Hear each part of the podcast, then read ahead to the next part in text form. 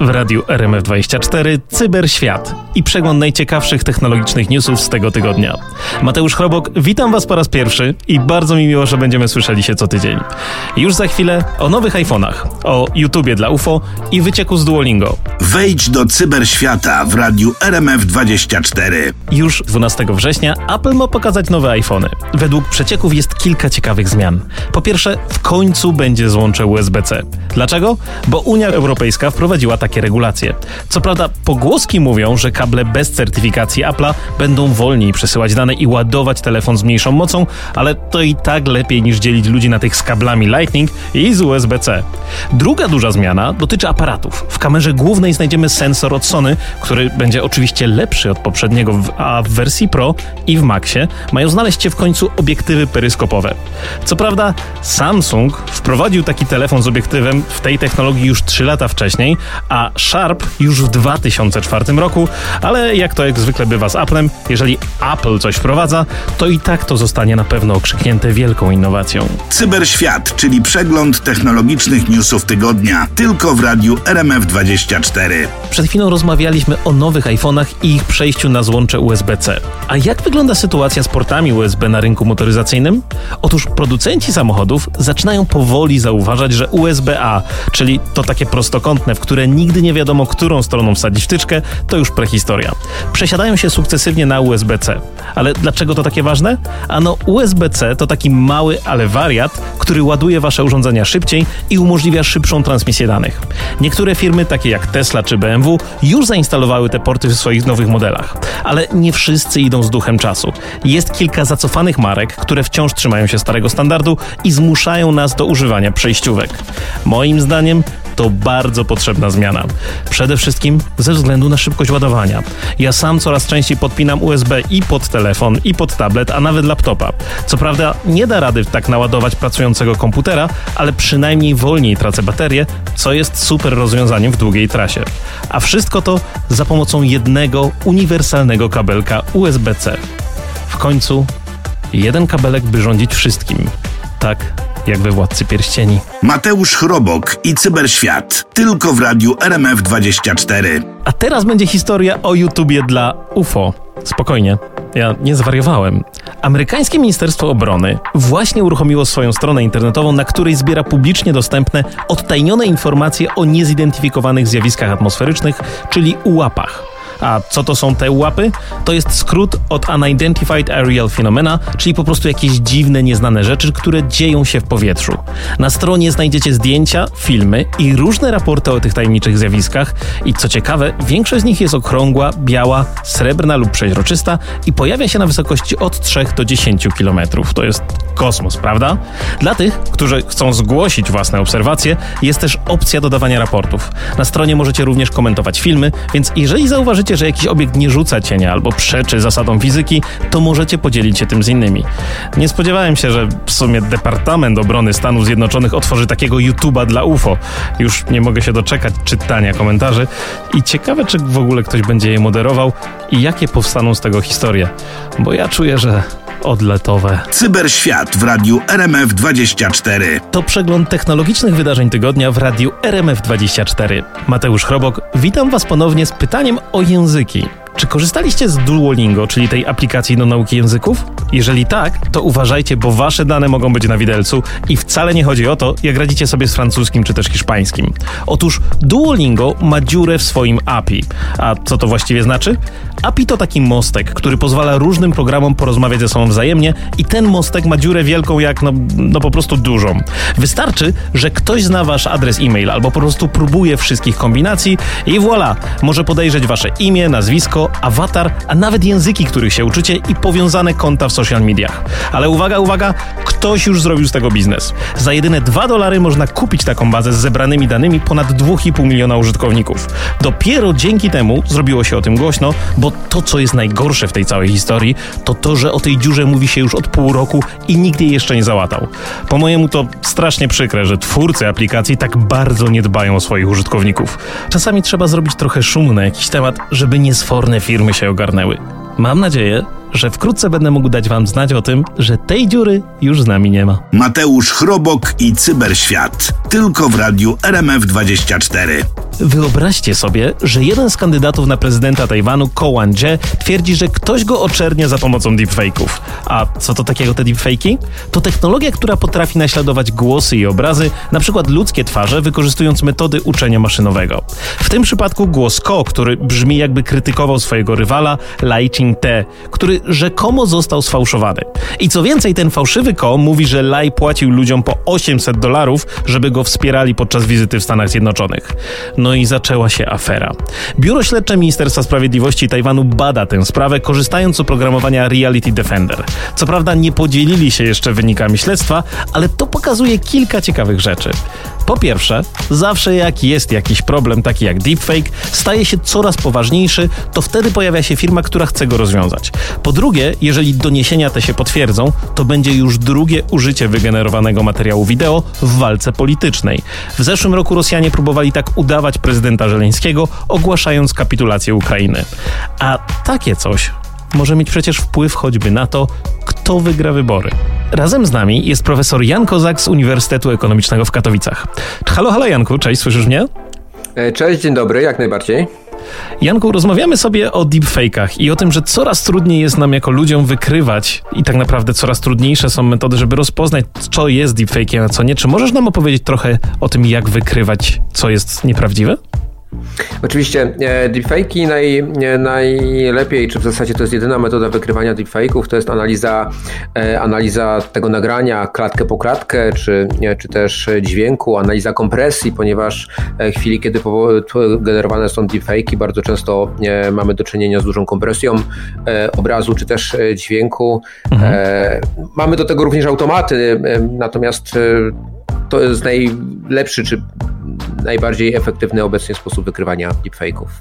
A powiedz mi, bo mówisz klatka po klatce, wiadomo, że człowiek czegoś takiego nie będzie robił, to czy to jest tak, że teraz będziemy mieli wszyscy zainstalowane za chwilę jakieś oprogramowanie, które będzie służyło do badania deepfake'ów? Przewidujesz coś takiego?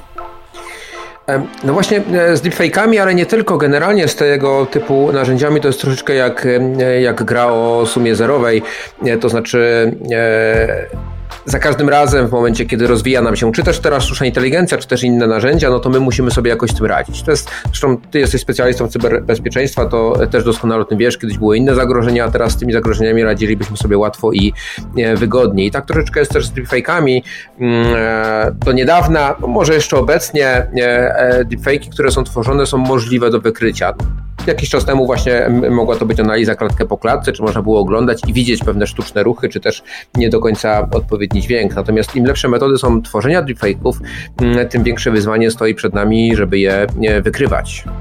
Jasne. A powiedz mi, czy z twojej perspektywy, bo wiesz, jest teraz boom na A I, jest boom na to, że mamy coraz więcej sprzętu. Nvidia robi coraz silniejsze sprzęty, które są w stanie generować coraz więcej mocy, dzięki których te deepfake'i są lepsze. Czy jest coś, co spowodowało ostatnio wzrost jakości deepfake'ów? Wiesz co, to ja tak może po kolei. Jeżeli chodzi o ten, o ten boom na sztuczną inteligencję, to jest coś takiego jak cykl Hossy, bym powiedział chyba po polsku. Takie tłumaczenie byłoby najlepsze dla sztucznej inteligencji, czyli taki wykres oczekiwań, jakie w stosunku do niej mamy. To jest robione bardzo, bardzo fajnie przez, przez taki Instytut Gartnera i tam możemy sobie zauważyć, że my bardzo często przeceniamy troszeczkę sztuczną inteligencję. I tak też jest obecnie, to znaczy dla nas, dla osób, którą się nią zajmujemy, my wiemy, że ona jeszcze nie jest doskonała, my wiemy, że to, co ona daje, powoduje jakieś problemy.